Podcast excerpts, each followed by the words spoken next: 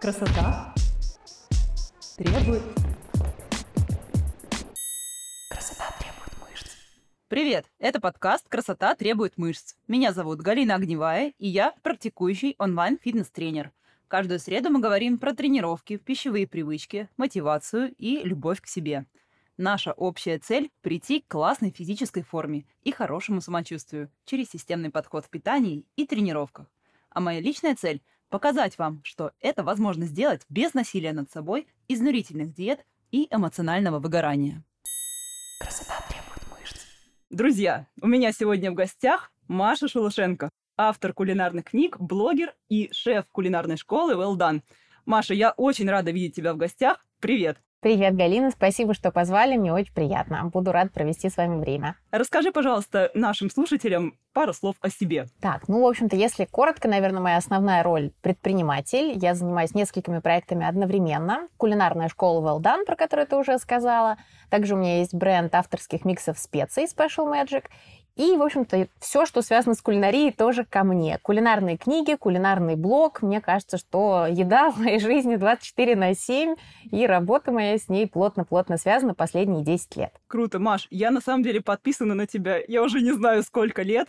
И ты такая молодец вообще, то, что ты рассказываешь обычным девушкам, как можно развивать свои кулинарные навыки, как начать получать удовольствие от готовки. То, что это все легко, просто, и на самом деле просто требует системного какого-то подхода. Помимо того, что у тебя будет вкусное, разнообразное питание, это все еще может быть и довольно быстро и легко реализуемо в обыкновенной жизни у человека, который работает в офисе, там или у которого нет много времени на готовку, и мамочки с детьми там и так далее. Поэтому э, ты молодец, я очень рада, то, что ты вообще когда-то мне попалась в соцсетях.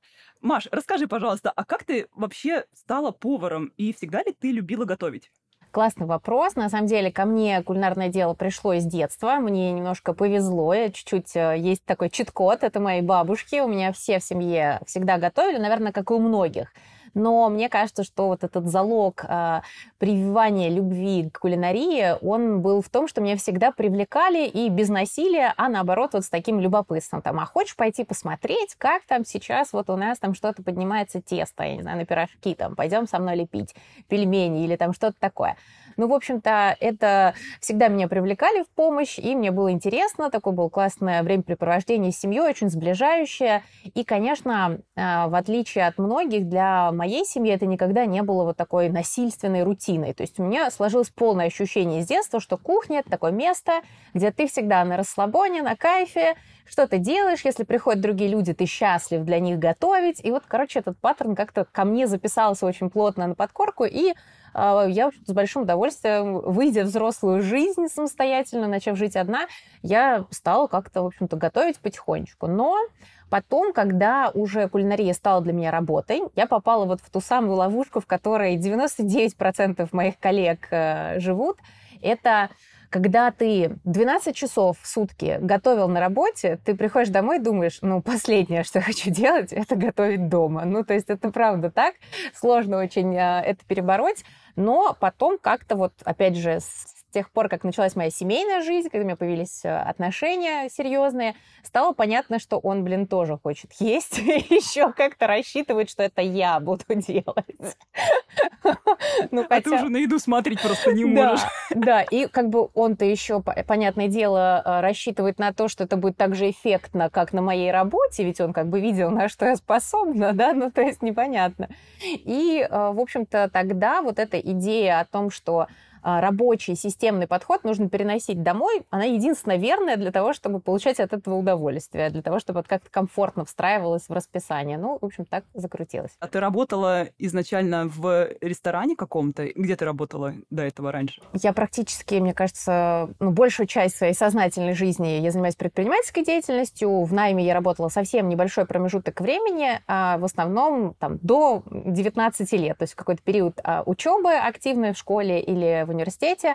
Вот. А потом уже мне стало, в общем-то, пришло в голову, что вот как-то я могу попытаться зарабатывать на еде. Я стала делать что-то на заказ. У меня были торты на заказ, у меня были фуршеты на заказ. И все. Дальше уже, а, там, когда мне было 20 один, кажется, если не изменяет память, уже появилось у меня э, производство вот такое более полномасштабное, уже у меня какие-то первые помощники были, э, кто готовил вместе со мной. И вот, собственно, поэтому там так много было в моей жизни кулинарного мастерства. То есть ты думаешь, то, что любовь именно к готовке, она у тебя самым главным образом из детства, да, пошла? И это такой основной момент, да? Ну, мне кажется, что у меня да. Но я искренне считаю, что как к любому делу можно развить к этому интерес. И опять же, у меня пошла любовь к этому из детства, а очень у многих, я это вижу по примеру там студентов, по примеру своих подруг там также из окружения, что э, есть какая-то обратная реакция. Они, допустим, ассоциации такие, что вот мама не знаю, ненавидела готовить, потому что там, не знаю, она была домохозяйкой, к примеру, приходили все время гости, она там упахивалась за столом, ненавидела Новый год, потому что в него там она, не знаю, 30 часов подряд там что-то резала, и потом уже ей было все не в радость. И вот у них сложилось впечатление, что типа, господи, вот ну моя жизнь будет другой. Вот ну я такой херни делать не буду. Я не буду кухаркой никогда. У меня более интересная жизнь есть. Да, да, да, да, да. И поэтому вот мне кажется, что э, изменив какие-то свои убеждения на этот счет, да, поменяв их, ты можешь э, почувствовать совсем другие ощущения. Красота требует. Расскажи, пожалуйста, Маш, про свои взаимоотношения с едой и телом. Я просто видела у тебя в сторис недавно, что ты делилась своей историей про свой диетический опыт. Я просто уверена, что очень у многих девчонок отражается вот эта вот история, что я вот на диете, и я там готовлю себе невкусную там еду там и так далее. Поделись, пожалуйста, своей историей с нашими слушателями? А, в общем-то, наверное, если я расскажу мощно, это будет на несколько часов. Я расскажу коротко, да, что я с детства была очень кругленькой, очень пышной, очень-очень большой. Мне тогда казалось, что просто предельно большой, что вообще такого размера люди в дверь не проходят и так далее. И, в общем-то, как и сейчас, видишь, я пошутила над этим, что я не прохожу в дверь, ха-ха-ха. Так и всю жизнь я пыталась засмеивать эту тему, вместо того, чтобы как-то пойти в нее глубоко и, в общем, ну, признать эту боль и что-то с ней дальше делать. А, в основном инструментарий работы э, и с телом, своим к нему отношением, и с лишним весом был исключительно больной, неадекватный. То есть я, мне кажется, амбассадор э, самопровозглашенный всевозможных больных диет. То есть, мне кажется, я пробовала абсолютно все и даже больше. А, опять же, заходя за какие-то уже неадекватные рамки совсем из разряда там каких-то препаратов, не хочется называть их названия, чтобы, не дай бог, никому пришло в голову это попробовать. Да, вот все, что можно, в общем, плохое в этом мире относительно диет я пробовала. А, естественно, это давало какие-то результаты, естественно, краткосрочные, да, потому что рано или поздно, ну, то есть ты все это делаешь на силе воли какой-то там, опять же, на больной мотивации неадекватной, ты никогда не остаешься доволен этими результатами. То есть ты вроде как похудела, должна быть... Ну, то есть сейчас я смотрю на эти фотографии из прошлого и думаю, моя хорошая, ну, надо было как бы нарядиться и пойти танцевать, не знаю. А что делала я? Я думала, о, боже мой, здесь, конечно, еще работы, э, поле не пахано. Конечно, мне еще рано носить э, футболку с коротким рукавом, это вообще не моя тема, да. Ну, короче говоря, э, это никак положительно не сказывалось ни на моем психоэмоциональном состоянии, да, ни на уровне ментального здоровья, естественно, ни на уровне физического. И, конечно, молодость многое прощает, это правда. А, я понимаю, что смешно звучит мне 31, но а, все же есть некоторая разница между тем, когда тебе там 15 и когда тебе 31. Все-таки а, уровень метаболизма уже у тебя другой, и ты, естественно, его... Восстановительные ресурсы организма, естественно, другие. Да, ты его ушатала тоже хорошо, приложила много усилий для того, чтобы он замедлялся, и вообще, в общем-то, э, мало пользы ты себе принесла таким образом. Вот. И, наверное, э, раньше эти скачки, эта динамика там из разряда похудела на 10 килограмм там, за два месяца, потом бог с ним набрала там 12-15, но уже за там какой-то более длительный промежуток, заново на этот новый круг заходишь, то уже с возрастом таким макаром уже очень сложно действовать. Ты уже не можешь похудеть на 5 килограмм за неделю, да, уже таких чудес с тобой не происходит. Там эти 5 килограмм надо выгрызать там, чтобы, да, это случилось. И поэтому, в общем-то, стало понятно, что э, жить в этом невозможно, надо что-то с этим делать. И вот э, так в мою жизнь пришла психотерапия. Очень рада, что она со мной случилась. Лучше поздно, чем никогда. И, конечно, я искренне верю, что все эти проблемы надо начинать э, разбирать с головы. А уже потом какие-то инструменты, спорт, питание это реально следующие э, левелы. Пока ты не починишь голову, они тебе все равно не помогут. Абсолютно с тобой согласна. И, дорогие слушатели, девушки, если вы вдруг сталкиваетесь с этим, вы не стесняйтесь обращаться за помощью к квалифицированным специалистам и разбирать свои установки в отношении еды, в отношении тела, в отношении просто принятия самих себя и какого-то мягкого отношения к себе. Поэтому это очень важно и очень круто, что такие известные люди и специалисты, вот как Маша, тоже открыто не стесняются про это говорить, потому что это нормально. Вот я считаю так, то, что вот фитнес — это регулярная такая нагрузка для тела, а психотерапия — это регулярная нагрузка для головы. В целом оно как бы, да, соотносится. Маш, слушай, у тебя было такое, то, что вот в этот диетический какой-то вот период, я так понимаю, длительный довольно, тебе не хотелось как-то себе вкусно готовить там, или ты вообще как-то не заморачивалась по поводу еды? Как у тебя вот именно в вопросе готовки? Это хороший вопрос, потому что это правда то, что работает совсем по-другому вот тогда и сейчас, да, это две кардинально разные жизни, то есть тогда мне казалось, что в принципе вообще это не важно, а, как это выглядит, а, там, я не знаю, насколько оно вот... Э, то есть ты не оцениваешь э, еду с точки зрения а, какого-то наслаждения или что-то еще. То есть такое ощущение, что когда ты на строгой диете, для, ты осознаешь и на тысячу процентов готов, что это какое-то пресное, это какое-то вот, ну, не, ну, то есть, ну, понятное дело, все диеты, там, не знаю, гречка, кефир, цитрус, яйцо, там... Вареное серая гречка и переваренная грудка. Да-да-да, то есть вот, ну, я только такое ела, и это было, ну, абсолютно четкое э, ощущение, что если это что-то вкусное, то это, вероятно, речь о прибавке к весу, а не к тому, что ты похудеешь. Поэтому даже не рассматривалось вариант, что это что-то может быть вкусным и вообще может быть образом твоей жизни. То есть у тебя было полное ощущение, что да, это какое-то ну, говно, мягко говоря, но мы это перетерпим, это ведь временно. То есть было полное ощущение, что ну две недели, там, ну месяц, ну окей, это мы как-то переживем, а там что мы будем делать потом, как будто это уже потом и разберемся, да, то есть по факту э, мысли, что это может стать образом жизни, потому что это и так тебе подходит на ежедневной основе, Такого у меня мнения не было. У меня было только ощущение, что эта жизнь создана для страданий, и надо страдать, когда ты ешь в том числе. Поэтому я толком ничего не готовила. То есть вот какой-то там, ну, что в диете написано, да, то я там так скверно отварила, так э, скверно порезала. И вот, в общем-то, это, в этом не было, ну, в этом было ноль эстетики, ноль удовольствия, там, Ничего. То есть это была какая-то вот... Ты просто закидываешь что-то, как в топку там, и вот с этим живешь. Опять же, когда ты переходишь на темную сторону, когда у тебя там срыв, ты что-то начинаешь есть, ты тоже, в общем-то, такое ощущение, что ты даже не оцениваешь вкусовыми рецепторами, что ты ешь. То есть ты просто такой «А, а, а», в себя что-то там забрасываешь, да, тонной, и, ну, то есть ты даже не успеешь распознать, что ты ел вообще, как это, как это было на вкус, то есть, ну, абсолютно все равно. Просто, да, и останавливаешься только, когда у тебя просто желудок уже набит, ты уже просто дышать не можешь, и тебя уже накрывают какие-то уже абсолютно другие чувства, серии, блин, опять переела, опять наелась, безвольная там, и так далее. Да-да-да, и, в общем-то, в этом-то и главная боль, что ты и э, когда не ешь, ты страдаешь, и когда поела, ты страдаешь. Ну, то есть радость не приходит к тебе в этом состоянии никогда.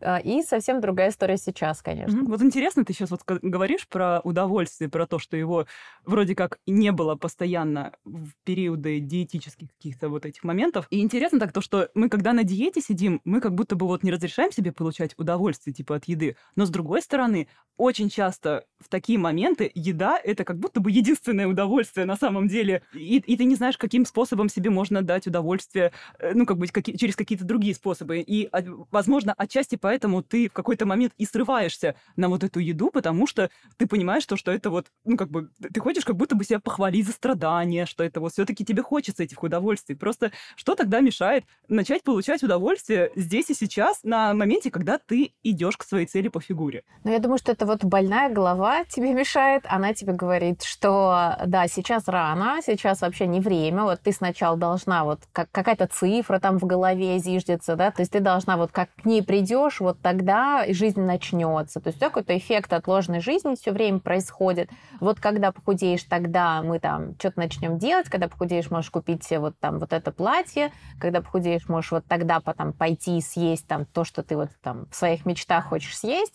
и так далее. Ну, то есть очень много таких мыслей в голове крутится, конечно, они счастливее тебя не делают. И главное, что это настолько забирает все свое твое внимание, что ты больше, по сути, ни на чем так не концентрируешься. То есть я, когда, ну, знаете, вот эта фраза, что там, где фокус, там результат, я думаю, боже, если бы я так, с, такой, с таким рвением, с такой энергией, э, как я направляла ее вот в тот период на мысли о еде и похудении там, и всех этих методах, э, ну, если бы я направила их тогда в свой бизнес, наверное, там просто он бы сейчас там взлетел до небес просто, если бы я столько усилий приложила ну, там, к своей работе. Ну, то есть это же правда так, это съедает невероятное количество энергии. Вот, вот это еще мыслительная жвачка, которую ты крутишь реально там 30 часов э, в сутки, мне кажется, э, конечно, это уничтожает.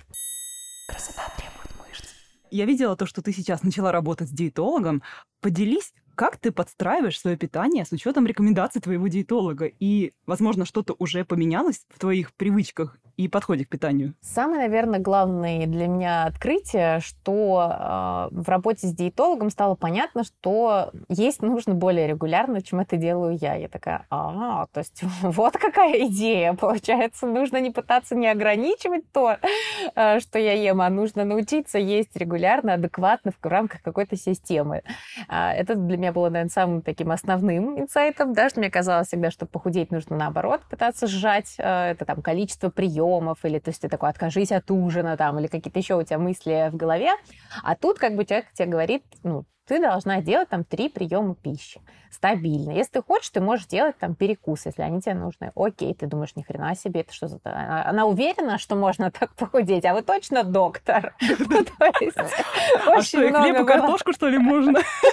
Да, у меня было очень много сначала вопросов, но я, когда к ней пошла, я себе обещала, что, Маша, мы идем вот на тотальном доверии, мы забываем вот, вот это все, что я, у меня крутилось в голове, а крутилось у меня в голове куча убеждений разных, которые одно другому противоречило, я не могла понять, где из этого правда. Я думаю, Маша, ну у тебя нет ресурса разобраться, ты не доктор, ты медицинское образование получить не можешь за, не знаю, один месяц, да, поэтому, да, давай мы как-то оставим эту работу вот профессионала, вот мы ее выбрали, вот мы доверяем, и вот как бы все, что скажет, то и есть правда. Вот давай примем это за веру.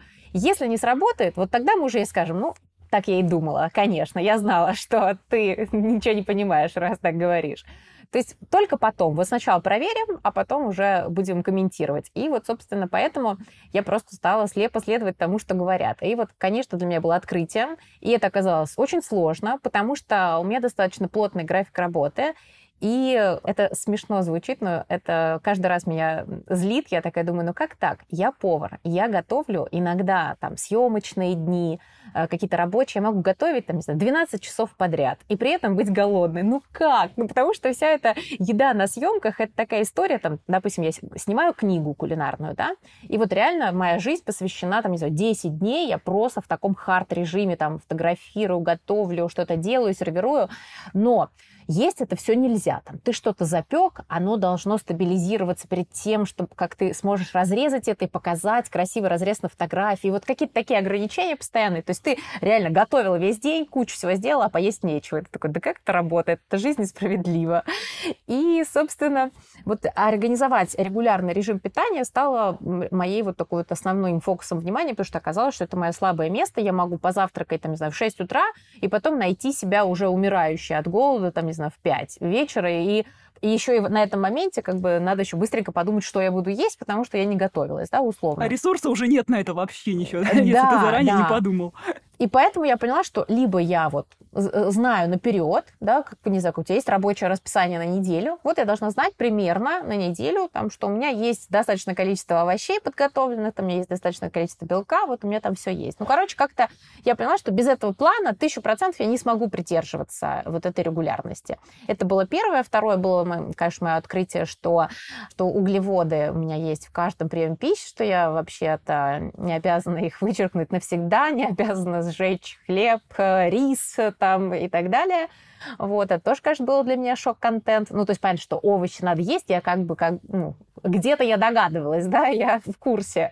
А вот то, что там ты еще как-то вот э, можешь есть углеводы, это вообще был шок. Что даже сладкое можно не убирать. Да, что, в принципе, можно не страдать и когда-то что-то съесть, и все равно это будет давать эффекты, причем как бы длительные, да, и более того, нет, наверное, знаешь, самое такое жесткое открытие для меня, это что все это время мне казалось, что я как будто бы ничего для этого не сделала, но тем не менее похудела. Я так этому, блин, ну, а где-то раньше была, а почему я не знала, да, что это бывает так. То есть, оказывается, то есть реально у меня сложилось полное ощущение, что я как будто не заслужила это. То есть, если раньше ты там вот да, две недели страдала, видишь отвес, и такая думаешь, ну, понятно, я красотка, я там как себя вообще ограничивала. А здесь как будто бы я просто вот жила обычную жизнь, ни разу не была голодной, и при этом похудела. Я думаю, ну, интересное кино. Дорогие слушатели, вот сейчас вы наблюдаете живой пример того, как работает адекватный, осознанный подход к работе с питанием, к похудению. Я знаю специалиста, с которым работает Маша, Альбина Комиссарова, очень крутой, классный диетолог-эндокринолог, поэтому, если вдруг кто-то из вас не слышал, не сталкивался, тоже очень рекомендую подписаться на ее страницу. Она говорит адекватные вещи про питание и развеивает различные мифы, поэтому, Маша, ты молодец, то, что грамотно подошла к выбору своего специалиста, прям умничка. Альбина для меня открытие, это правда, потому что, конечно, вот э, в основном мы привыкли к тому, что вот такие вещи, как, например, похудение, нам продают через какие-то такие, через триггер страха, там, через какие-то вот запугивания, что, а ты, то есть ты слышишь какой-то там, не знаю, рилс даже крутится, где тебе говорят там, а ты знаешь, что лучше там вот это вообще не есть, иначе умрешь. Это такая, да, может быть, я еще что-то не знаю, пойду, узнаю. Ну, то есть тебя вот обычно запугивают, стращают, а тут как бы человек говорит, что как будто бы он ничего особенного вообще-то не продает, никаких там э, секретных знаний нет, ничего она не скрывает, все можно и так далее. И ты такой думаешь, а в чем, в чем подвох? Где, где собака зарыта? Ну да, это, конечно, мне очень откликнулось. Я посмотрела несколько ее там интервью, каких-то вот подкастов с ней послушала, мне стало понятно, что да, это спич здорового человека. Я все-таки в этом отношении точно больной, поэтому мне нужно с ней поговорить. Ты на самом деле молодец, то, что позволила чему-то новому и каким-то своим старым убеждениям уйти и впустить новые убеждения в свою жизнь в отношении еды. Это огромная внутренняя работа. Расскажи, пожалуйста, а изменилось ли как-то твое отношение к спорту? Я расскажу нашим слушателям, что Маша вообще-то тоже в нашей с вами тусовке. Она регулярно тренируется, ходит в зальчик. Расскажи, пожалуйста, про спорт немножко. Да, спорт — это тоже такая же история, как и еда. Когда у тебя больная голова, у тебя есть полное ощущение, что спорт создан, вообще существует в этой жизни только, опять же, для того, чтобы ты на нем страдала и, конечно же, похудела. А, я всю жизнь боялась ходить а, в спортзал. Мне казалось, вот именно, знаете, вот эти видео, где девчонки поднимают штангу, там она с ней приседает или что-то еще, а, у меня было убеждение такое, типа, нельзя это делать. Господи, она приседает с весом, у нее будут перекачанные ноги. А, какая наивная мысль. Взрослая жизнь говорит, что чтобы что-то перекачать, Господь, что нужно делать? Тут, чтобы хоть оно вообще хоть на грамм изменилось, чтобы там вообще хоть что-то случилось с мышцами, да, там надо, я не знаю, что делать, сколько там, го, сколько лет вообще проводить в зале, чтобы у тебя появился реально какой-то там рельеф, и тем более перекачанный. Ну, то есть мне казалось тогда, что все там вообще просто по щелчку вот так ломается, там 10 раз подняла, и все, уже умираешь от огромных икр или чего-то еще. Как наивно. От огромных ляжек перекачанных. Да, да, как наивно, как смешно. И поэтому мы какие-то там, ну, разные, в общем-то, кардио, то есть нам казалось, что только кардио упражнения нам нужны, только там что-то еще, в общем, чтобы...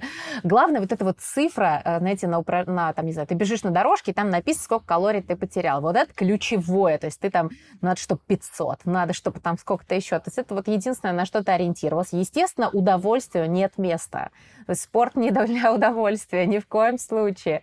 Поэтому, конечно, любви не было. То есть, естественно, я ходила для того, чтобы как-то себя там насиловать, чтобы вот как-то похудеть, чтобы пострадать от какое-то время, и потом что-то изменилось.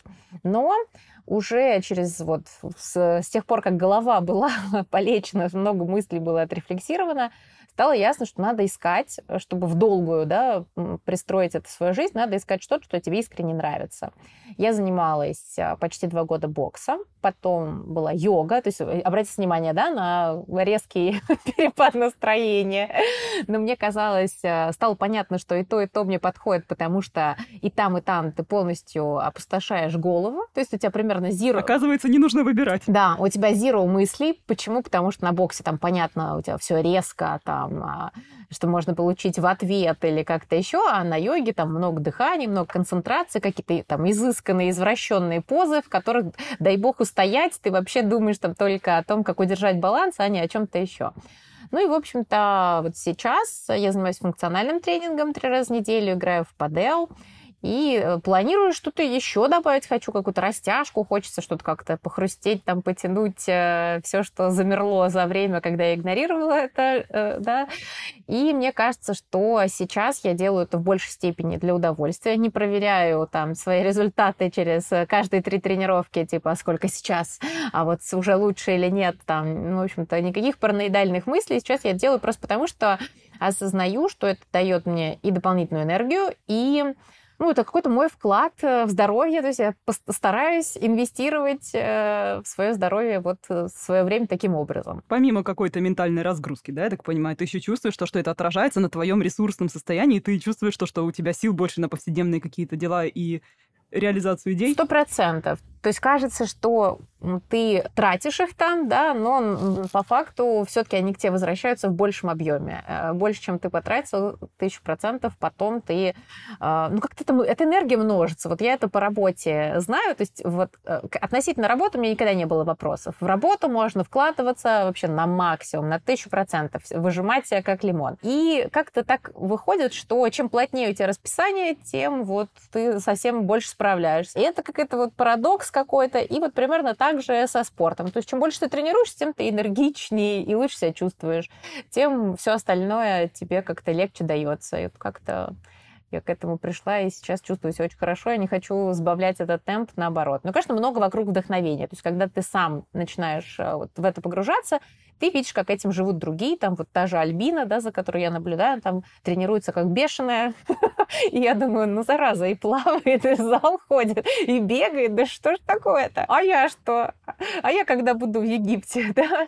И, собственно, я тоже стала, в общем на это обращать внимание. Классно. Я рада то, что ты смогла найти то, что тебе по кайфу, то, что тебе в удовольствие. И вообще, дорогие слушатели, очень важно найти свой вид спорта для того, чтобы он стал частью вашей жизни. Это прям масс. Сто процентов. Мне кажется, пробовать, прям пробовать, пробовать. То есть вот опять же я там заинтересовалась йогой, ездила куда-то на ретрит, там я часто ездила на практике в Москву там и так далее. Ну то есть как-то это формирует еще какое-то сообщество. Я там со столькими девчонками познакомилась, пока это делала. И я думаю, что это так а, так приятно. В общем-то, еще здорово, если вы кого-то партнера себе какого-то взять, да, если это можно делать с кем-то, а не одному, чтобы вот так плавно встроиться. Ну, или там найти, опять же, друзей. Тоже выход для взрослой жизни. То есть мы уже не ходим а, за парту, да, сидеть, где можно вот сесть с кем-то и с ним подружиться. Сейчас как-то во взрослой жизни найти окружение чуть сложнее, но вот, опять же, тот же спорт прекрасное место для того, чтобы с кем-то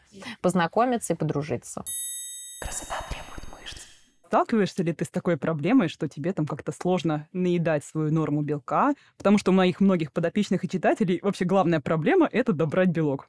У тебя получается это делать? А, ну, я ем белок в каждый прием пищи. И как-то я к этому уже так привыкла, что мне кажется, что это для меня обычное дело. То есть э, иногда их даже может быть несколько, то есть это могут быть и растительный белок, и животный в одном приеме пищи, и как-то я не испытываю с этим проблем, наверное, в первую очередь потому, что это э, большое разнообразие. То есть, наверное, если мне надо было есть только яйца и курицу, скорее всего, три раза в день мне это делать было бы очень напряжно, да, и в какой-то раз меня бы уже не лезло. А так как это все время какая-то меняющаяся позиция, то, в общем-то, мне дается легко, если честно. Слушай, помимо разнообразия, мне кажется, еще очень важно, как именно это приготовлено, то есть насколько тебе вкусно или нет, потому что очень многие, знаешь, начинают морщиться при упоминании какой-нибудь куриной грудки в качестве источника белка, что, ой, она вечно сухая, как подошва. Ну что, расскажи мне, правда ли, что куриную грудку невозможно приготовить вкусно? и надо давиться? Это тоже очень правильный вопрос, потому что в моей жизни тоже он когда-то стоял, да, мне казалось, что вот это можно только вот так вот там как-то э, запечь, э, и только вот она обязательно должна быть очень-очень сухой, крошиться, на второй день вообще выглядит пугающая, и ты ничего не можешь с ней сделать. Но правда в том, что, э, как в том анекдоте, вы просто не умеете ее готовить, да. Э, простой, простая рекомендация – купить себе термометр. Термометр кулинарный стоит 500-600 рублей, но может решить э, очень много вопросов. То есть каким бы способом вы ни готовили мясо, птицу или что-то еще, если вы будете использовать термометр для того, чтобы проверять степень прожарки, то вы получите на выходе сочный результат, независимо от того, что вы делаете. То есть и та, то, та же говядина, и та же птица. А, вот почему-то у стейка это норма проверять э, прожарку, да, то есть все это такие, да, я люблю там medium rare, окей, но при этом у остальных продуктов нет. Но на самом деле она существует для каждого вида белка, и если вы будете это делать, погуглить это несложно, градусы я, конечно, могу сказать, но вы не запомните, поэтому погуглите допустимой степени прожарки для того или иного вида белка, и поверьте мне, просто запекая с градусником, а не по времени, вы будете получать совсем-совсем другой результат, даже никак не меняя рецептуру. У Маши был, кстати, классный рилс про то, как приготовить куриную грудку вкусно. Там как раз-таки можете посмотреть и градусы, и то, как это правильно делать, и советики от шеф-повара. Поэтому переходите, посмотрите для вдохновения. Вот. Но лично я скажу то, что у меня не знаю, я из одной куриной грудки могу сделать хоть пасту, хоть как-то ее обжарить там кусочками, хоть наггетсы приготовить, хоть как-то в салат добавить, в лаваш завернуть, буррито сделать, шашлычки в духовке. Вариантов приготовления грудки куча просто разных. И если вам не нравится куриная грудка, да, вы просто не умеете ее готовить. Не, ну и вообще, конечно, на ней свет клином не сошелся. Можно, конечно, не нравится грудка, ну вообще не страшно. Можно что-то выбирать другое, там нет, нет проблем. То есть вариантов э, куча, это правда. А, стоит только эту вот кулинарную базу какую-то внутреннюю загрузить себе в голову. То есть очень часто мы смотрим вот так топорно, типа, так, грудка, вот она может быть запеченная, вот она на меня смотрит целая, и что мне с ней делать? А вот когда один раз ты для себя построил вот эту схему, вот как ты сейчас перечислила, да, там X блюд, вот хотя бы взять, не знаю, за правило себе записать, там, что вот из грудки я могу приготовить, там, не знаю, 12 вот таких блюд, сделать себе какие-нибудь картинки из Пинтереста, как это может выглядеть, вот уже будет вот такая вот, вот такой размер э, этой внутреннего меню, внутренней загрузки в голове, уже будет проще из этого ну, выбирать для себя на будущее. Красота требует Слушай, вот мы с тобой затронули сейчас вопрос про термометр и про то, что это позволяет сделать еду вкуснее. Вообще, многие считают то, что правильное питание — это пресно, сухо, невкусно. Расскажи, пожалуйста, как научиться готовить себе вкусно? А, конечно, я согласна, что а, более какие-то зожные варианты, естественно, они менее роскошные, чем там какие-то жирные углеводно-сахарные истории. Это понятно ну, как бы классическая, например, французская кухня построена вся на том, что мы используем сливочное масло в очень больших объемах. Конечно, это замечательно. А, и также, опять же, есть там сахар, то есть, условно, классический... Вообще, мы знаем, что есть вкусы, да, а, там четыре основных вкуса плюс пятый умами. И вот а, вообще классическое такое, такое правило для вкусного блюда – это сочетание всех вкусов одновременно. То есть, почему нам вкусно кисло-сладкое? Вот это два противоположных вкуса, которые при сочетании нам дают какой-то классный результат, который мы считываем как что-то, что-то потрясающее. И поэтому, конечно, вот эти приемы, когда мы берем, допустим, заправка для салата, да, вот чтобы она получилась такой вот эффектной, мы берем что-то кисленькое, да, допустим, там сок лимона, что-то сладенькое, допустим, мед, да, вот берем там масло просто для как основу э, оливковое и, допустим, добавляем что-то остренькое, немножко какой-то приправы, там немножко перца и соленая соль. Все, то есть вот мы собрали четыре вкуса, и они дали нам вместе гармонию, которая э, мы считываем как что-то потрясающее. А, и, конечно, этот прием очень простой. И если использовать его в любых блюдах, то у нас будет складываться полное ощущение, что это что-то роскошное. А так же, как там, я не знаю, когда готовят э, в Тае там, или где-то еще классический какой-нибудь вок, то они добавляют немножко рыбного соуса, он соленый, немножко сахара, да, или кокосового там, или какого-то еще. И вот так собирается этот вкус. Короче говоря, это простой прием. Но а на самом деле настоящее поварское искусство, да, оно заключается не в этом. Э, вы можете, вот я слежу за большим количеством профессиональных поваров, там, моих кумиров каких-то, да, и самые крутые рестораны с максимальным количеством звезд, а, это, как правило, те, кто сконцентрирован на приготовлении овощей. Ну, то есть потому что это действительно что-то вот такое вот сложное. То есть вот соединить четыре простых вкуса это легко, а вот приготовить так, чтобы, не знаю, морковь или что-то еще, чтобы все там отлетели, это уже задача со звездочкой.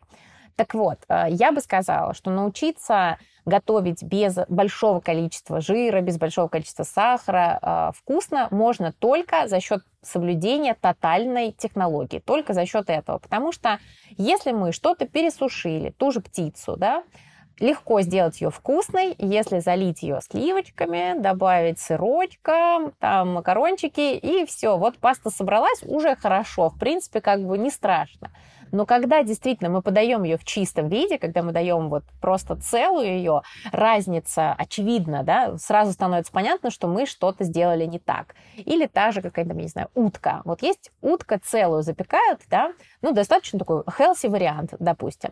И если мы ее пересушили, то это, соответственно, мы сразу чувствуем, когда подаем ее целой. Но если мы с вами готовим какую-нибудь там э, уточку, которую мы вот э, в каком-нибудь соусе унаги, который содержит и сахар, и соль, и все на свете, э, то это уже нам кажется вполне себе неплохо, хорошо.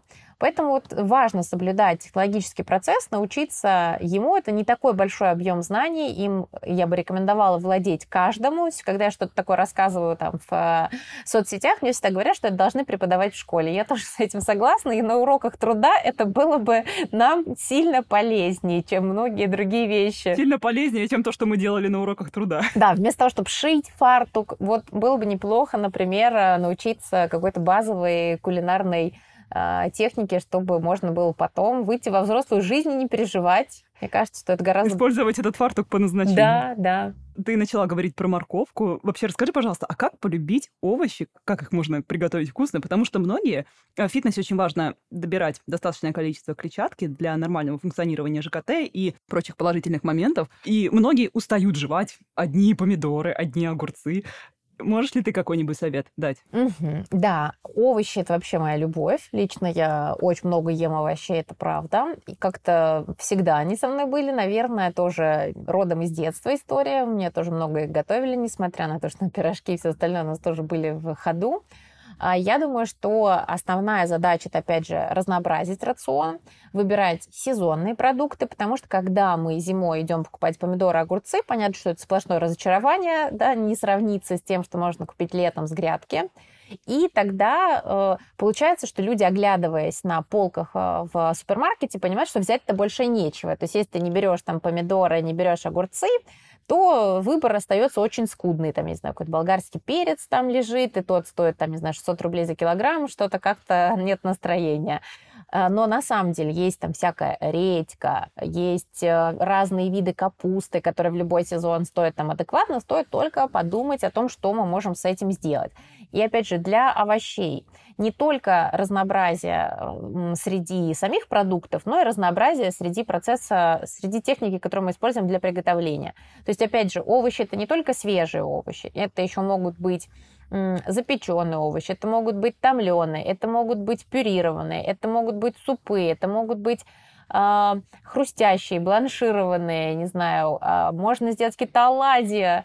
У меня слюнки оладушки, потекли вафли. Столько вариантов, на самом деле, куда можно спрятать, э, что называется, овощи, и никто не заметит. То есть у меня есть, например, там, тысячу историй там, от подружек, что из, из шуток, что из разряда мой муж там думает, что он не ест овощи, ха-ха-ха. Там, ну, типа, они вот где-то там все время проскакивают, да.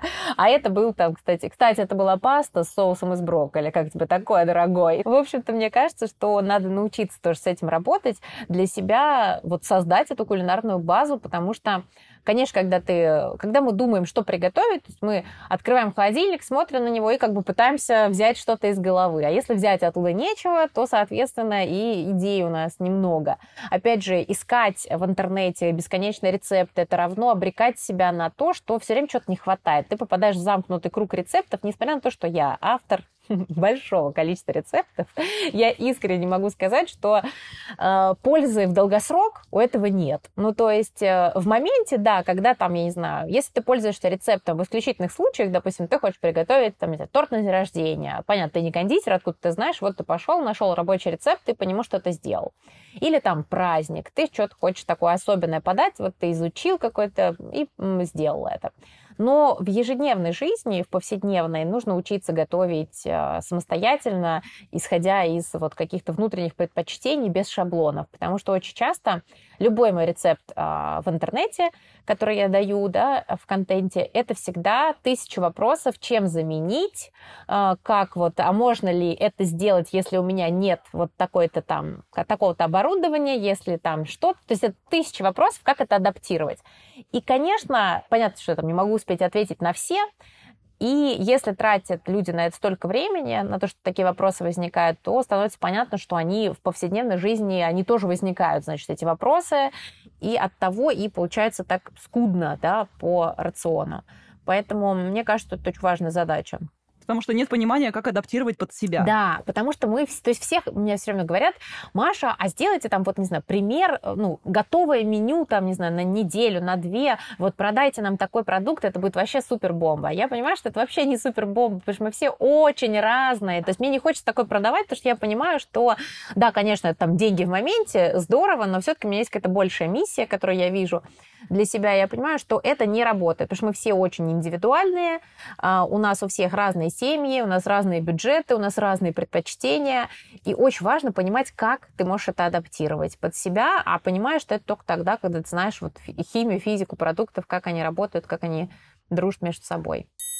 Красота требует вот ты сказала по поводу того, что открываешь холодильник и не знаешь, что взять, и не понимаешь, как что-то адаптировать под себя. Я так понимаю то, что одно из решений — это умение делать заготовки из продуктов? Заготовки – это то, что меня выручает вот как раз э, в работе там, с тем же диетологом. То есть я понимаю, что если, а, я, если загляну в холодильник и не смогу собрать для себя а, прием там, через 15 минут, есть вероятность, что я либо вообще не поем, либо поем потом абы что, да, и ничего не получится хорошего. Когда я открываю холодильник и знаю, что у меня здесь есть уже что-то подготовленное из овощей, там, допустим, не знаю, вот ну, в данный момент, вот сегодня я собирала завтрак, да, вот условно, открываю холодильник и знаю, что у меня есть э, там ферментированная капуста, она может пойти там, не знаю, на обед, допустим, у меня есть маринованная свекла, она может пойти там в ужин, а, и, допустим, есть какие-то свежие овощи, а это пойдет там в завтрак, условно. Также у меня есть там запеченная говядина, у меня есть э, курица сувит, вот из этого я тысячу процентов могу собрать себе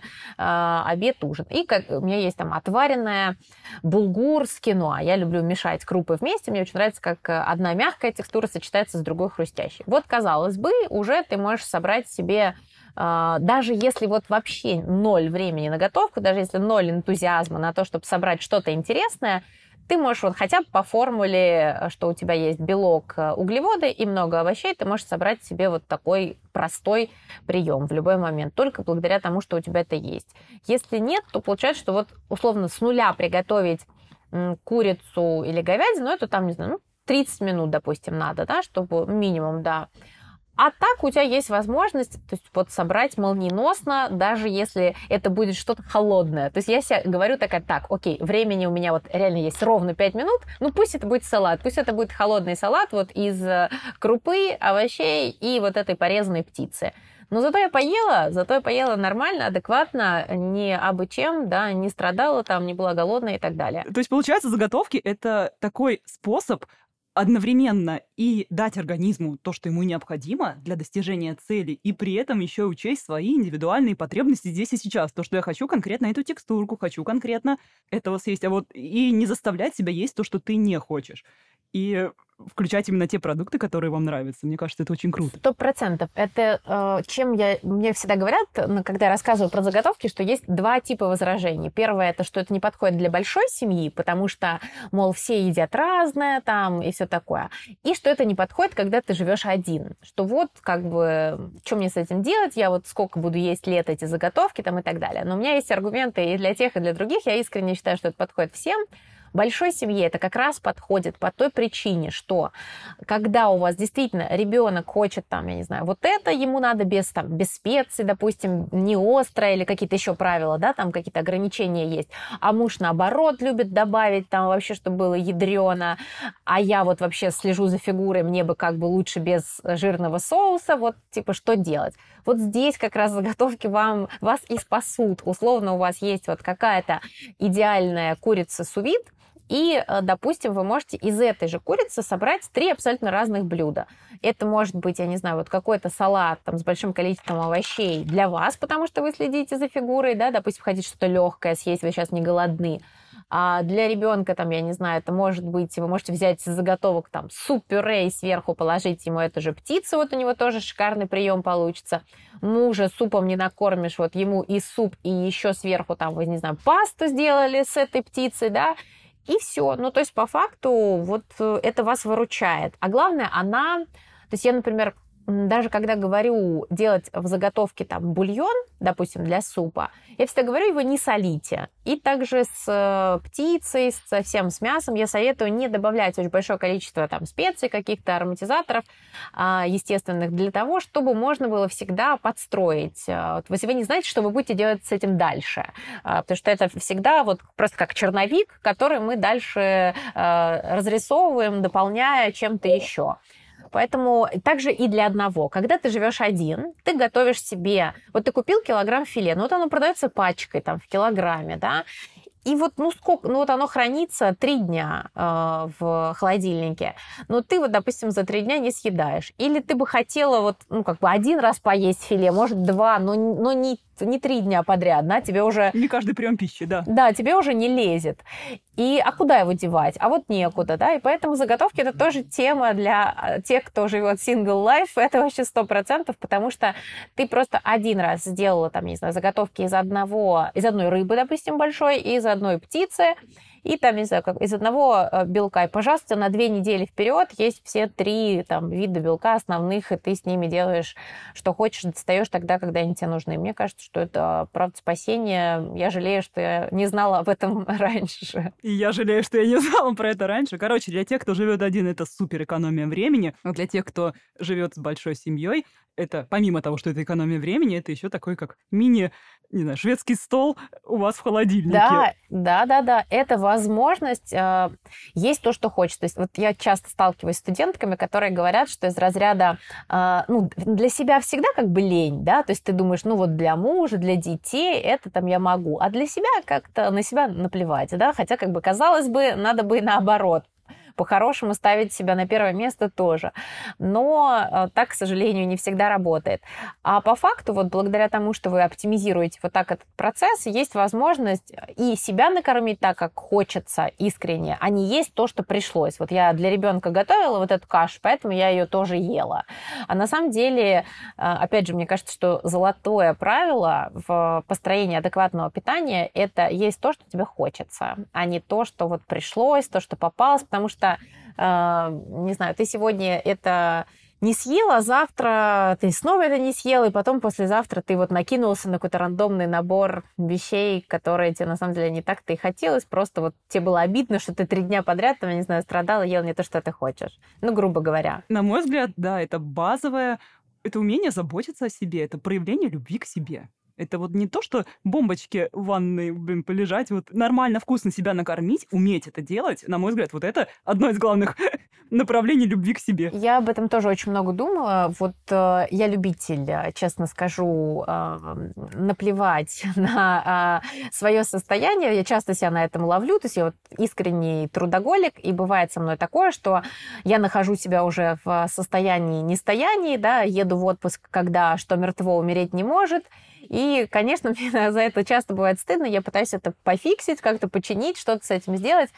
И мне кажется все-таки, что действительно а, роскошь современная – это быть здоровым, а быть здоровым – это хорошо есть, хорошо спать, меньше нервничать и заниматься физической активностью. Вот есть только четыре основных э, вещи, за которыми мы должны следить. И поэтому э, купить себе, там, я не знаю, сумочку, поехать куда-то там э, в путешествие, это все, конечно, хорошо, и это все не отменяется, но если вот этой базы нет, э, то, возможно, и сумочка будет не в радость, и в путешествие будет нет сил, да, куда-то встать, куда-то пойти, насладиться местом, в которое вы приехали.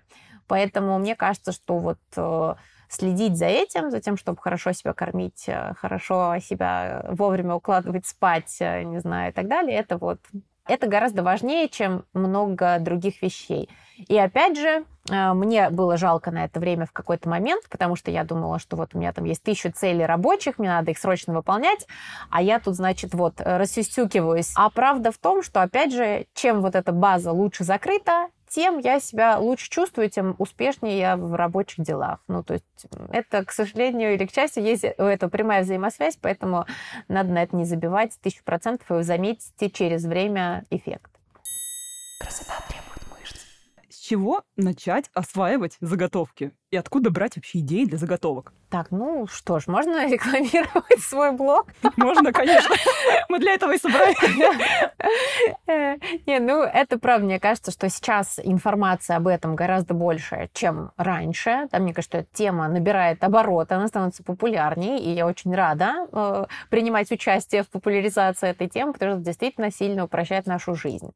Э, я думаю, что заготавливать нужно то, что мы часто едим, или то, что отнимает больше всего времени. Вот подумать, что в вашем рационе это такое. Ну, то есть Допустим, ну если вы фанатеете там от сырников и жить без них не можете, да, и часто действительно их готовите, э, ну, опять же, это такой процесс. Надо творог купить, надо его вот замесить, надо сформировать, вот на столе все запачкать, и вот потом пожарить, и потом все делать сначала, да. Но если вы это любите, ну, сделайте тогда сразу, я не знаю, не из пачки 200 грамм 4 э, сырника, а сделайте из килограмма а, соответственно, большее количество. Это по времени займет плюс-минус столько же объективно. Ну, то есть вы потратите чуть лишнее время на то, что вы их там сформировали, но это плюс 3 минуты. Ну, то есть я всегда говорю, оптом всегда дешевле и оптом всегда быстрее. У меня было кондитерское производство. Поверьте мне, приготовить один торт или приготовить три, время одно и то же вы тратите, потому что вы все равно замешиваете бисквит, вы все равно его выпекаете, вы все равно делаете крем. Э, вам все равно сделать на один или на три.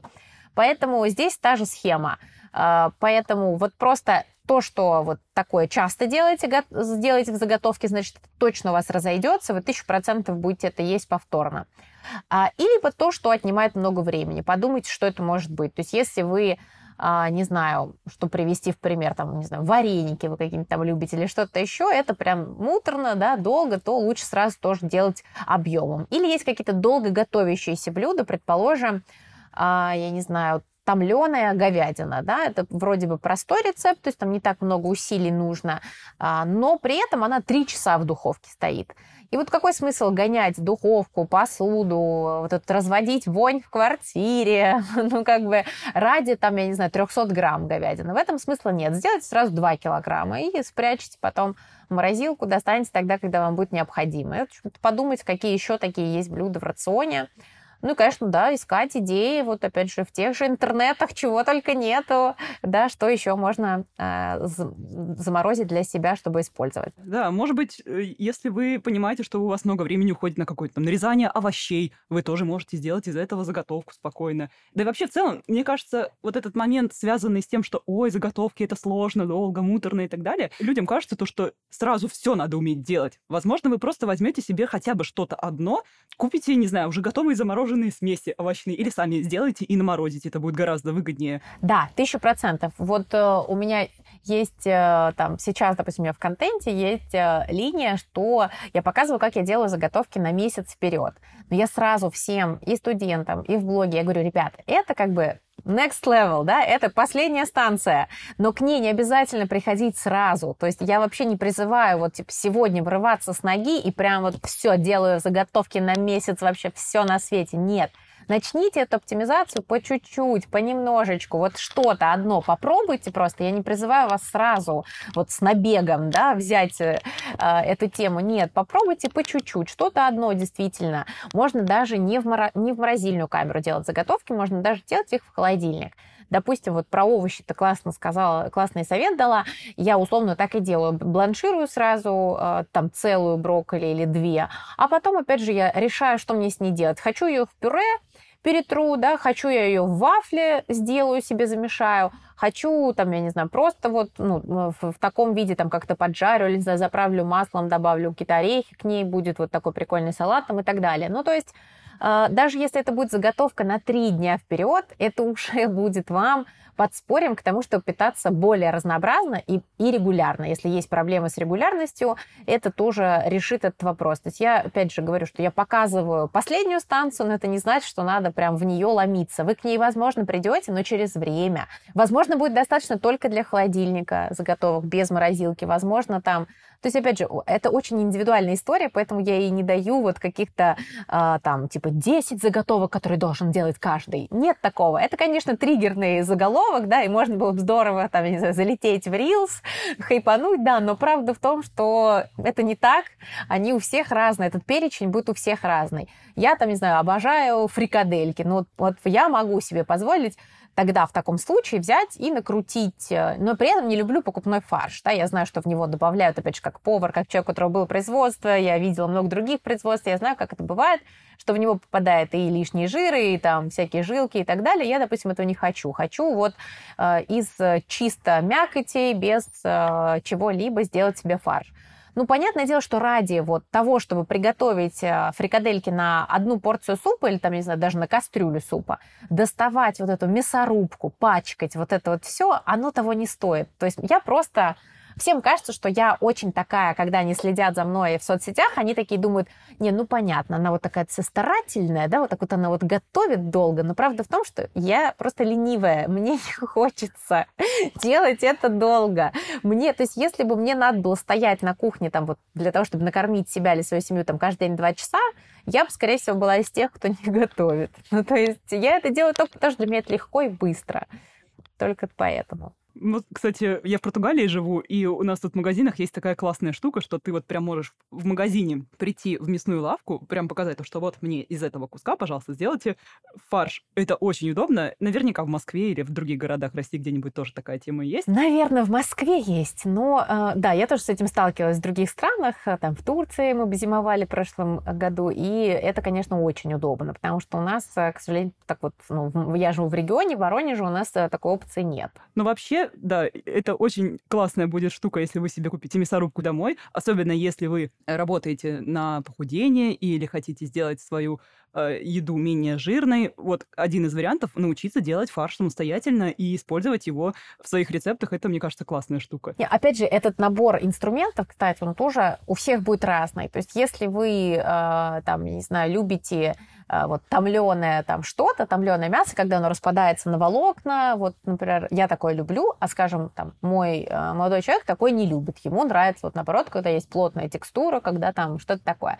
То есть, если вы в моем лагере, то вот вам там, не знаю, подойдет сувид, вам подойдет э, мультиварка для того, чтобы там растомить это мясо. То есть э, все сразу покупать не надо. Я всегда говорю, всем кажется, что чтобы готовить как-то вот как шеф-повар, это надо вот какую-то вот такую кухню, как в кино, вот, чтобы было на ней все лучшее сразу, и надо обязательно что-то купить. Вот надо резко подорваться и что-то купить.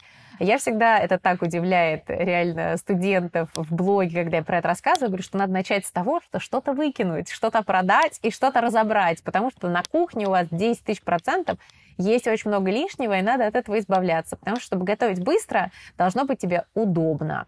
А чтобы тебе было удобно, вот не должно ничего мешать. Обойтись можно минимальным инвентарем. То есть его я советую покупать только если это реально осознанное, обдуманное решение. То есть многие врываются там, мне нужна йогуртница, мне нужна вафельница, мне нужно там еще что-то. Да, сейчас очень популярно аэрогриль все начали себе покупать. Аэрогриль, да. Ну, то есть много чего существует, это правда, но не хватит ни одной кухни для того, чтобы разместить все это. Поэтому тут надо, я не топлю за то, чтобы вот это все накупить, наоборот. Я за то, чтобы расклониться, освободиться и брать только то, что вот прям с гарантией тебе нужно. То есть вот я, например, я люблю вафли, я делаю их из большого количества овощей, то есть я люблю там вафли из брокколи, из кабачков в сезон, там, не знаю, картофельные, какие угодно еще. Окей, мне кажется, что мне логично иметь вафельницу, да, вот я могу себе позволить ее иметь. Но при этом там, я не знаю, а, что-то еще я, допустим, не делаю. Мне точно не надо это покупать. Там, к чему мне это? Или там, не знаю, пароварка вот отдельно существует. Есть много вещей, которые я как повар не понимаю. Есть пароварка отдельно, Зачем она мне, если я могу организовать пароварку на кастрюле?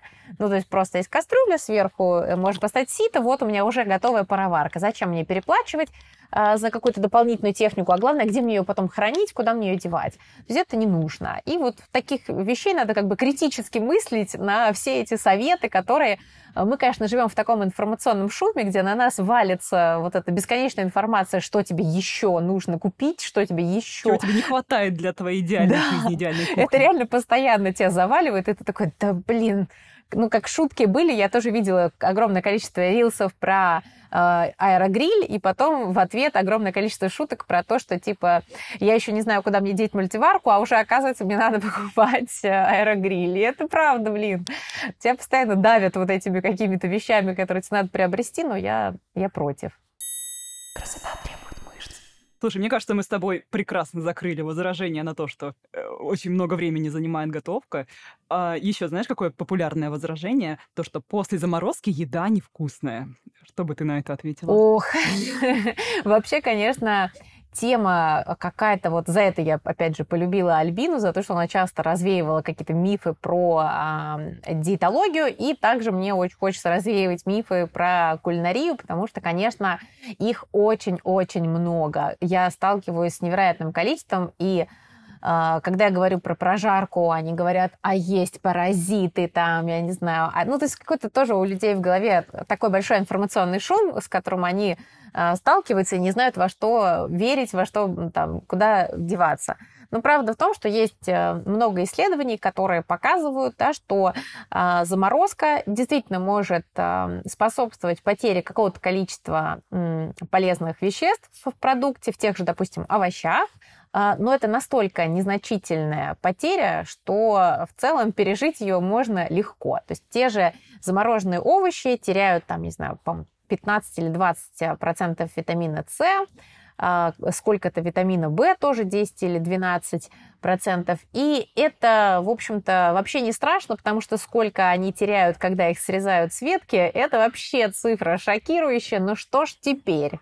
Ну, то есть, конечно, здорово было бы есть с грядки. А сколько вы витаминов не добираете, когда вы не едите овощи? Да, это вообще другое количество. Поэтому многие, например, опять же, той же зимой, они говорят, ну все, помидоры невкусные, значит, просто овощи мы игнорируем. Но я искренне считаю, что лучше купить замороженные овощи, они тысячу процентов э, дадут вам больше пользы, чем если вы просто не будете их есть. А, и по этой причине же я считаю, что если есть возможность у вас, если много свободного времени, и вы можете не использовать заморозку, то есть у вас вот есть такая опция, вы готовы выделять на готовку там больше времени, чем нужно, супер. Вообще, конечно, если есть такая возможность, можете это не делать. Я это не говорю, что это для всех, да, но если вот у меня, например, такой возможности нет, у меня там сейчас мне 31, я искренне верю, что до 40 мне еще столько незакрытых целей, столько незакрытых задач, меня там, а, меня драйвят сейчас другие вещи, и я вот не готова тратить на быт много времени. Но при этом и без него я тоже не могу. Поэтому я использую заморозку в том числе. Но опять же, если вам было из заморозки невкусно, очень там потеряла форму, это, скорее всего, потому что было неверно заморожено, заморожено, неверно дефростировано. Э, процесс разморозки, если вы кладете креветки под горячую воду, потом говорите, что они резиновые, ну, так э, дело не в креветках, а в том, что вы неправильно их размораживали. И то же самое со всеми другими историями. Все часто бывает же, что мы покупаем, я не знаю, замороженную рыбу, приносим ее домой, а она вот вообще как желе. То есть просто она не держит никак вообще форму, невозможно ее пожарить, из нее вытекает там тысячу воды. Почему это произошло? Потому что эту рыбу туда-сюда замораживали, размораживали тысячу раз, она там где-то ехала, был у нее тяжелый путь, сложная жизнь, и вот она досталась нам, да. Такое, к сожалению, тоже бывает, и э, та же история э, с вашим, внутри вашей морозилки может происходить, особенно когда не соблюдается ротация, то есть мне когда говорят, у меня нет места в морозилке, чтобы делать ваши заготовки, я говорю, а что у вас там лежит? И оказывается, что там неопознанных объектов столько, а какой в этом смысл? Конечно, если вы что-то храните храните там годами, и вам кажется, что морозилка это место, которое сохраняет э, свежесть продуктов, продляет срок годности навсегда, это неправда. То есть я всегда советую студентам не больше там двух-трех месяцев. Это вот прям предел. Этого более чем достаточно для того, чтобы ротировать, да, все виды заготовок своих постоянно. И поверьте, этого срока это никак не влияет на качество, на результат, который вы получаете. А главное, э, вы об этом не задумываемся, но заморозка, она везде. Я живу в Воронеже. Я, там, не знаю, покупаю здесь лосось. Ребята, ну, его здесь не было, он здесь не рос, его сюда привезли замороженным. Там какие-то фрукты, ну, то есть очень много всего. Поэтому не надо этого бояться, в этом нет никакой проблемы. Если есть возможность это не использовать, бога ради. Если такой опции нет, то, поверьте, лучше, чем э, есть, что попало. Что делать, если я не хочу есть вчерашнее? Я всегда на это говорю, что вчерашнее я тоже есть не хочу. Вот у меня такой ответ, потому что вчерашнее звучит как бы, ну, вообще-то, мягко говоря, сомнительно, да? Есть такая тема, но, опять же, всем я также отвечаю, а как вам в ресторане? Вот вкусно ли было в ресторане? Вот вы давно были? Все говорят, да, вкусно там готовят. И они какие? Но, ребята, не хочу вас расстраивать. Я работала в ресторанах. Все, что вам подают, приготовлено из заготовок. Почему? Потому что невозможно отдать блюдо на полный зал э, за 15 минут, которая готовится на самом деле гораздо дольше. То есть вы заказываете томленую уточку, не знаю, уточку конфи, ножку там с каким-то сельдереевым пюре, не знаю, что-то роскошное, да, а вам это приносят через 15 минут, у вас никаких мыслей в голове, вы, вы такие, да, супер, я готова заплатить за это 2000 рублей, и там все мне нравится. Но это же было из заготовок, ну, потому что там томленая уточка конфи вообще, может, 12 часов томилась а, для того, чтобы стать такой потрясающе нежной. Ну, как ребята могут отдать вам ее через 15 минут? Или когда вы приходите в ресторан, а там банкет, я не знаю, вот вы на свадьбу ходили кому-нибудь, 100 человек, вы думаете, там что, 20 тысяч поваров стояло это дело? Нет, это всего скромно, там команда из четырех человечков сегодня напряглась и выдала 100 блюд одновременно. Почему? Потому что у них были заготовки. Поэтому вчерашнее я тоже есть не хочу, а из заготовок с удовольствием. И есть еще некоторая разница между тем, что люди, когда я говорю о заготовках, они себе представляют, что вот я, допустим, сделала пасту, да, вот, и вот так вот ее вот все вместе вот так положила в контейнер, и вот на следующий день говорю, давайте это есть, сейчас будет вкусно. Ну, конечно, это будет невкусно. Макароны уже переварились, да, там я их буду подогревать, они растекутся, там, не знаю, и так далее. Все потеряет свой внешний вид и пересушится, там, я не знаю, Главное, не представлять себе, что это будет разогрето вот так в микроволновке, вот так вот все будет сухое и так далее. Но я же не об этом говорю совсем. То есть э, полностью готовое блюдо – это практически исключение из правил. А вот какие-то вещи, то, что у меня лежит в заготовках ростбиф, идеальной прожарки, там, я не знаю, суперские, я могу с ним сделать пасту, могу с ним сделать салат, могу подать сексуальную брускету и там что-то еще, это же немножко другое блюдо. Это уже как будто бы и не вчерашнее. Конечно. Если, допустим, да, вы любите какую-нибудь пасту баланьезе, вы легко можете основу мясную сделать себе наперед, а просто макароны доварить, 7 минут па- э, спагетти приготовить, э, какие-нибудь тоненькие отварить. Все, у вас за 7 минут готово, пока у вас мясо греется, пока вы салатик себе режете, вот у вас обед. И другое дело, когда это все смешанное, слипшееся, крахмал там уже э, стабилизировался, и все это вот лежит. Это совсем другая история. То есть поэтому это не вчерашнее, это заготовки. Вспоминаем в ресторане. Я не хотела никому портить жизнь. Мне часто говорят, что я испортила жизнь, что теперь они приходят и такие, и правда, а как они так быстро это принесли? Снимаем розовые очки, девочки. Да.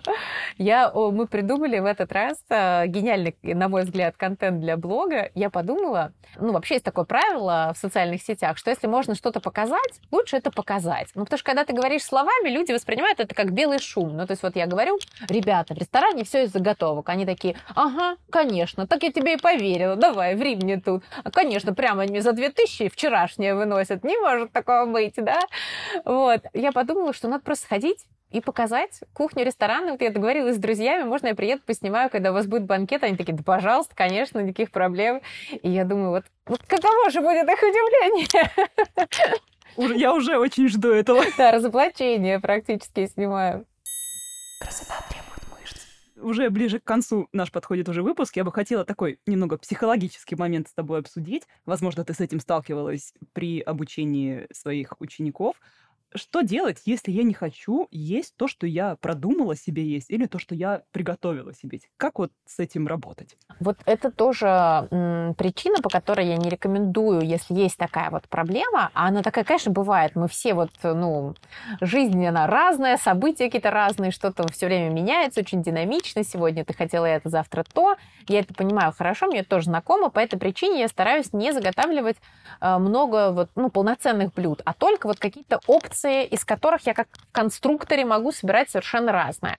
И по этой причине э, я вот знаю, что у меня есть э, ну, как бы, я не знаю, знаете, как, из чего можно сварить суп? Вот в суп что у нас входит? Обязательно какая-то жидкость нужна нам, да, там бульон, допустим. Что мы можем еще добавить из жидкости? Мы можем добавить сливки, можем добавить кокосовое молоко, там, не знаю, как-то еще поэкспериментировать.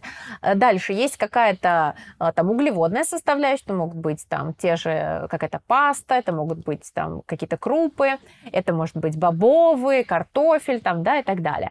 Есть какие-то овощи, там какой-то перечень и так далее. То есть вот суп можно можно сварить из вот такого вот количества ингредиентов. Опять же, я если э, чувствую, что я вот не в настроении, поэтому я не рекомендую сразу заготовить там суп-пюре вот полностью, да, например, если вы знаете, что это будет какая-то опция э, меняющаяся. Но у вас при этом есть бульон, у вас при этом есть, э, там, не знаю, отваренный нут, или там что-то еще. И вот я могу в любой момент собрать себе суп благодаря этому бульону такой, какой я хочу. Вот, ну, хочу я вот суп-пюре страшно. Ну, вот нет проблем, сейчас сделаю, просто в блендер закину э, овощи и там... Или он будет вообще не овощной, может, я хочу, не знаю, сырный, вот прям, при, прям, прям прибило меня. Ну, вот главное бульон здесь получается, чтобы суп получился наваристый, мне главное бульон. Вот он у меня есть, я по этой формуле могу его собрать. То есть оставлять себе пространство для творчества. Я вообще считаю, что готовить это реальное творчество, ты постоянно экспериментируешь, ты что-то можешь миксовать. Опять же, какие-то э, научиться работать со специями, с маслами, чтобы можно было постоянно как-то апгрейдить свое собственное блюдо. То есть уже мы понимаем, что если мы добавим карри, это будет вообще какая-то одна история, да, а если мы добавим копченой паприки, вкус будет вообще другой.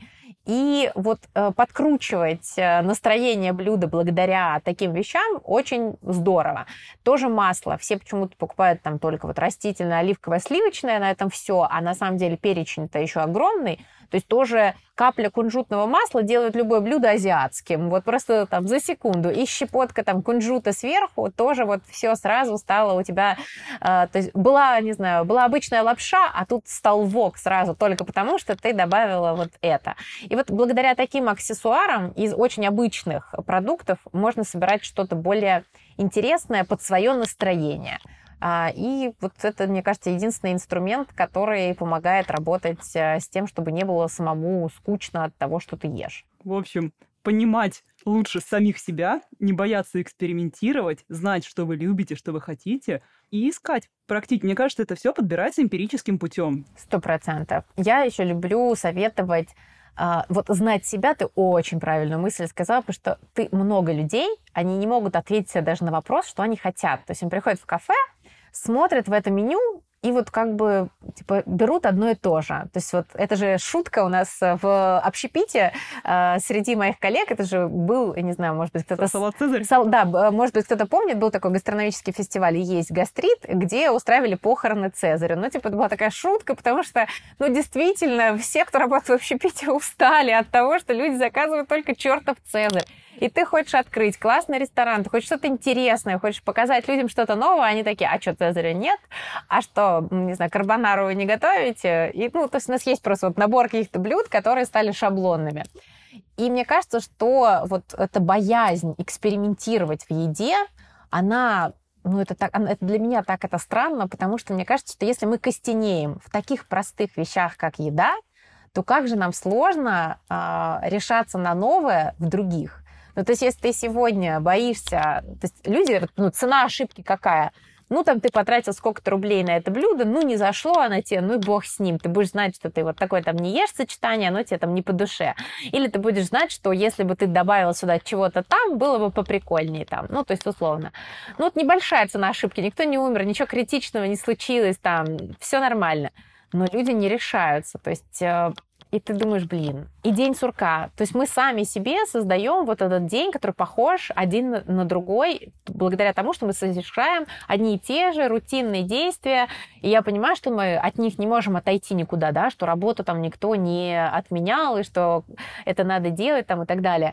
Но так хочется добавлять в жизнь каких-то ярких красок вот такими простыми инструментами, как еда. Мне кажется, что это легко, и надо этому учиться, и с этого очень много начинается. Вот вы открыты к экспериментам здесь, вы открыты к экспериментам к новому в других областях своей жизни, и как-то уже поинтереснее становится все, и мы уже не такие деревянные. На мой взгляд, это идеальное завершение нашего сегодняшнего выпуска. Оно очень вдохновляющее. Маша, спасибо тебе большое, что была сегодня с нами и что поделилась с нами своим опытом и своими знаниями и своей историей. Тебе большое спасибо, Галь, что пригласила, мне очень понравилось. Друзья, мы заканчиваем сегодняшний выпуск. Большое спасибо, что дослушали его до конца.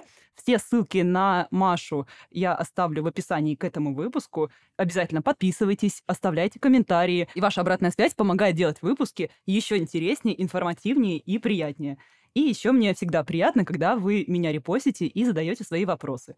Не забывайте про мою страницу в Инстаграме и телеграм-канал «Огневая печет булки». Там вы сможете больше узнать обо мне, моем подходе и задать вопросы, получить ответ. Услышимся с вами в следующем выпуске уже через неделю. И помните, что красивое тело требует не жертв, а любви к себе и немножечко дисциплины, в том числе и в питании. Пока. Пока. Красота требует about